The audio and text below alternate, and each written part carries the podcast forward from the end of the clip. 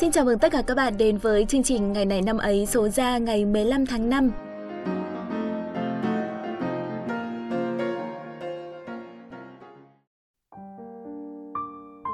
Các bạn thân mến, không biết là ở đây thì các bạn có giống mình không? Ờ, mình thường có một cái thói quen như thế này cứ mỗi tới cuối tuần thì mình sẽ tổng kết công việc trong tuần và mình tự chấm điểm cho mình xem là mình đã làm tốt những gì và mình chưa làm tốt những gì khi mà sếp của mình khen mình 9 điểm thì mình cũng vui thật đấy. Nhưng mà chỉ vui được có một chút thôi. Sau đó thì mình lại cứ bị cuốn vào một, hai cái điểm yếu mà mình chưa làm tốt. Và khi về nhà thì ờ, tối ngủ mình khá là chằn chọc suy nghĩ về những điều đó uh, chắc hẳn là cũng có rất là nhiều bạn giống mình đúng không ạ? Thực ra thì mình cũng biết đây là một điểm yếu khi mà mình đã quá tập trung vào những điều mình làm chưa tốt và bỏ quên đi những điều mình đã làm tốt. Nên các bạn ạ, tập trung quá nhiều vào cảm xúc không phải là cách để chúng ta có thể tối ưu hóa khả năng của mình đâu ạ, mà nó chỉ làm cho ta cảm thấy thiếu tự tin hơn mà thôi. Nên nếu như các bạn cũng đang có điểm yếu giống như mình thì chúng ta hãy cùng nhau thay đổi các bạn nhé. Nhận ra điểm yếu của mình cũng là một ưu điểm rồi và để thay đổi nó thì mình nghĩ là cũng phải từ từ, chúng ta sẽ chậm chậm thay đổi từng chút một. Còn ngay bây giờ, chúng ta hãy cùng mở đầu chương trình ngày hôm nay để cùng khám phá thêm những điều thú vị các bạn nhé. Các bạn thân mến, hôm nay là ngày 15 tháng 5, ngày thứ 135 trong năm. Xin được chúc tất cả các bạn có sinh nhật trong ngày hôm nay sẽ có một ngày mới thật nhiều niềm vui và tràn ngập những điều tuyệt vời. Trong một ngày đặc biệt như hôm nay, mong cho mọi điều hạnh phúc sẽ luôn ở bên cạnh bạn và mong rằng tất cả những ước mơ của bạn sẽ đều trở thành hiện thực. Tiếp theo chúng mình sẽ gửi tặng cho các bạn một câu nói rất nổi tiếng trong cuốn nhật ký Đặng Thủy Trâm và câu nói đó như sau. Đời phải trải qua những dông tố nhưng không được cúi đầu trước dông tố. Các bạn ạ, cuộc đời này không phải lúc nào cũng trải đầy hoa hồng dưới bước chân của chúng ta đâu. Ai nấy trong cuộc sống cũng sẽ phải gặp những khó khăn, những bế tắc nhất định – Cuộc đời chính là như vậy, nó luôn thử thách chúng ta, nó luôn tìm cách kéo chúng ta xuống rồi lại đẩy chúng ta lên. Con người ta ai cũng thế, muốn trưởng thành, rắn giỏi và cứng cáp thì phải chui rèn qua dông tố, qua thử thách. Có như vậy, khi khó khăn ập đến, ta mới không bị bất ngờ và sẽ luôn có cách để vượt qua chúng. Nếu ai đó cứ yếu hèn mặc cho số phận thì mình tin rằng người đó sẽ mãi mãi đắm chìm dưới lòng đại dương của sự cay đắng, đau khổ và gian nan, mãi cũng không thể vùng lên được mà thôi. Bóng tối đáng sợ ấy chắc chắn sẽ dần dần ăn mòn con người họ. Thế nên, chị Đặng Thùy Trâm mới có câu nói rằng đời phải trải qua dông tố nhưng không được cúi đầu trước dông tố. Muốn trưởng thành và cứng cỏi thì hãy luôn học cách vượt qua khó khăn và đừng bao giờ cúi đầu trước bão rông. Quay trở lại với nội dung chính của chương trình, xin mời các bạn sẽ cùng đồng hành với hai MC vô cùng đáng yêu của chúng mình để điểm qua lại những sự kiện nổi bật trong ngày 15 tháng 5.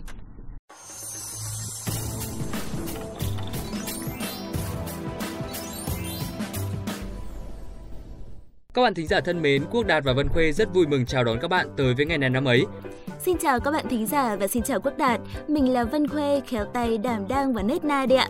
Ôi thì xong rồi, không hiểu là hôm nay cô bạn Vân Khuê của chúng ta sẽ giới thiệu tới mọi người một thảm họa ẩm thực nào mới nữa đây. Này đang yên đang lành đừng có mà kiếm cớ nhá. Nói cho Đạt biết là Khuê đã bỏ sự nghiệp làm bánh rồi. Ừ, có hỏng một mẻ bánh thôi mà đã vội từ bỏ rồi à? À mà thôi, à, Khuê không có năng khiếu đấy đâu, dừng lại đây là tốt cho cả Khuê với cả mọi người.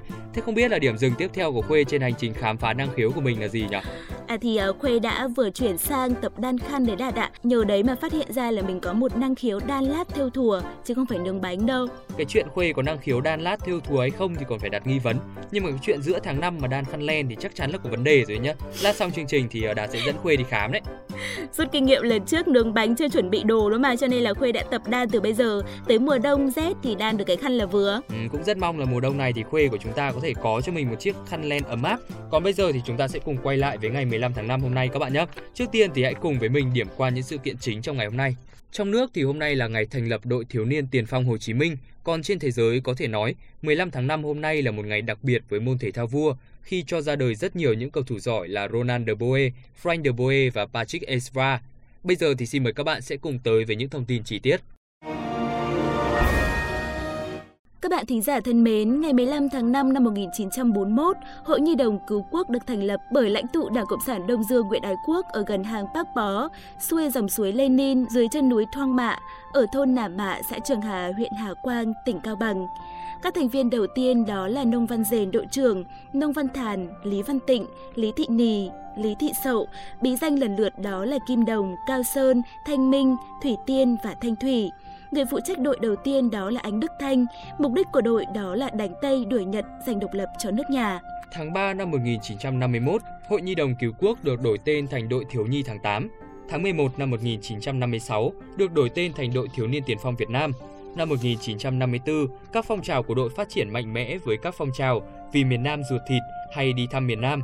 Ngày 30 tháng 1 năm 1970, đội một lần nữa đổi tên thành Đội Thiếu niên Tiền phong Hồ Chí Minh như ngày nay. Tuyên ngôn hoạt động của đội đó là đội là nòng cốt của phong trào thiếu nhi, là lực lượng giáo dục trong và ngoài nhà trường, là lực lượng dự bị của Đoàn Thanh niên Cộng sản Hồ Chí Minh. Các biểu trưng của đội bao gồm huy hiệu đội, cờ đội, khăn quàng. Đội ca là ca khúc Cùng nhau ta đi lên của nhạc sĩ Phong Nhã, sáng tác mang nội dung kêu gọi đội viên theo bước Đoàn Thanh niên Cộng sản Hồ Chí Minh, kêu gọi yêu nước, yêu lao động và chăm học. Tiếp theo chương trình thì xin mời các bạn sẽ cùng đến với những sự kiện trên thế giới và đầu tiên thì sẽ là một sự kiện về thể thao. Frank de Boer sinh ngày 15 tháng 5 năm 1970 tại Horn, là cầu thủ hậu vệ bóng đá người Hà Lan, là em trai song sinh muộn 10 phút của Ronald de Boer. Với 112 lần khoác áo Hà Lan, anh từng nắm kỷ lục đó một thời gian dài cho đến khi thủ môn Edwin van der Sar vượt qua được thành tích đó gần đây. Lần đầu tiên anh ra sân thi đấu cho đội tuyển Hà Lan là trong trận gặp Ý vào tháng 9 năm 1990. Anh bắt đầu sự nghiệp tại câu lạc bộ Ajax ở vị trí hậu vệ cánh trái, sau đó anh chuyển vào chơi ở vị trí trung vệ, vị trí đã theo anh suốt trong những năm thi đấu cho đội tuyển quốc gia. Sau khi giành cúp C1 và cúp UEFA cùng với Ajax, anh đã gia nhập câu lạc bộ Barcelona. Tại Barcelona, anh đã không đạt được danh hiệu nào đáng kể, vì thế anh đã chuyển sang Galatasaray vào mùa hè năm 2003, sau đó lại sang Rangers vào tháng 1 năm 2004. Sau Euro năm 2004, anh cùng với người em sinh đôi của mình sang thi đấu cho Qatar tại câu lạc bộ Andreas FC.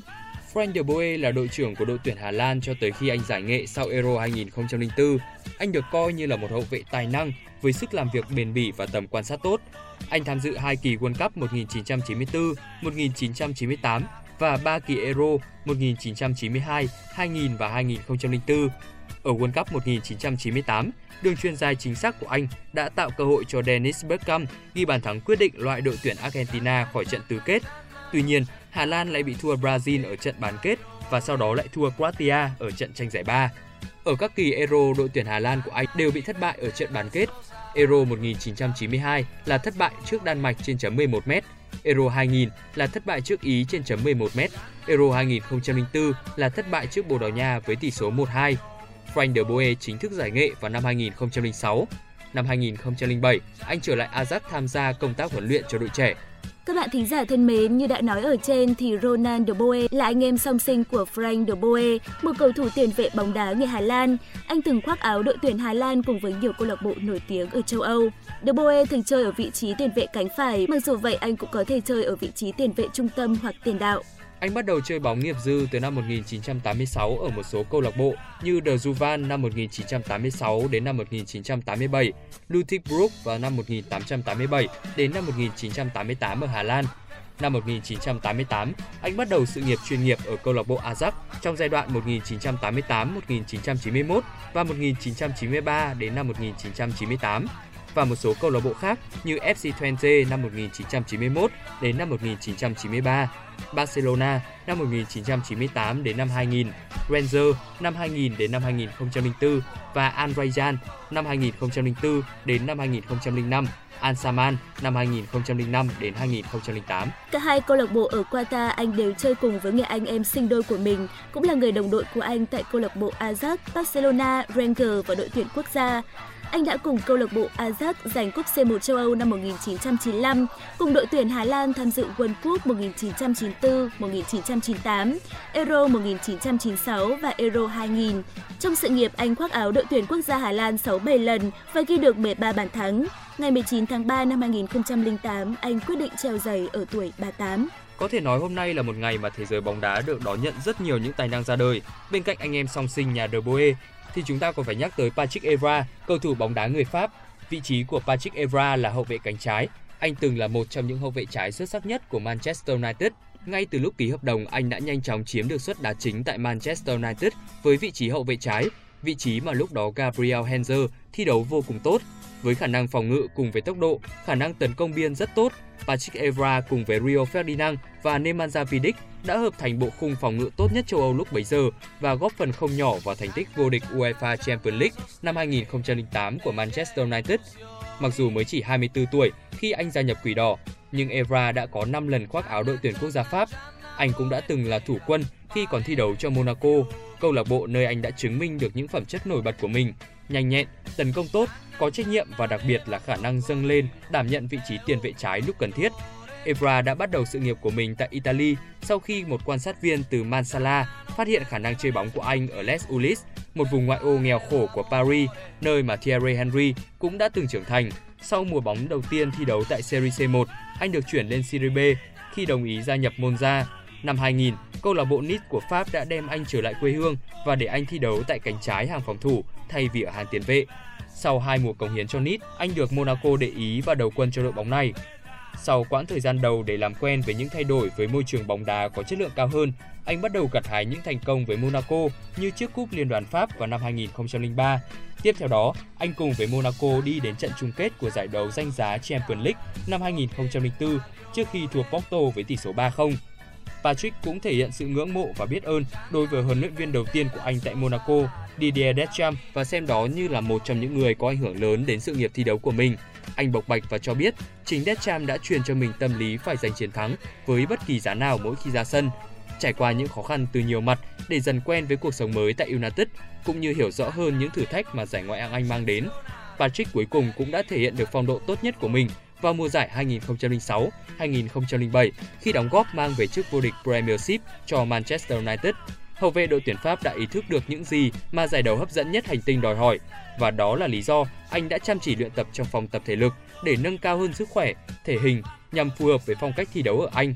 Phong độ chói sáng của anh đã không thể duy trì đến hết mùa giải khi một chấn thương khiến anh phải ngồi ngoài ở giai đoạn cuối của mùa giải.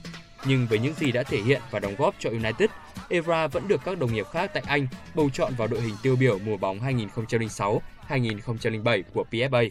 Các bạn thính giả thân mến, những thông tin về thể thao vừa rồi cũng đã khép lại chương trình ngày này năm ấy hôm nay của chúng ta. Hy vọng các bạn thính giả đã có những giây phút thư giãn thật thú vị và bổ ích. Còn bây giờ thì Quốc Đạt và Vân Khuê xin chào và hẹn gặp lại.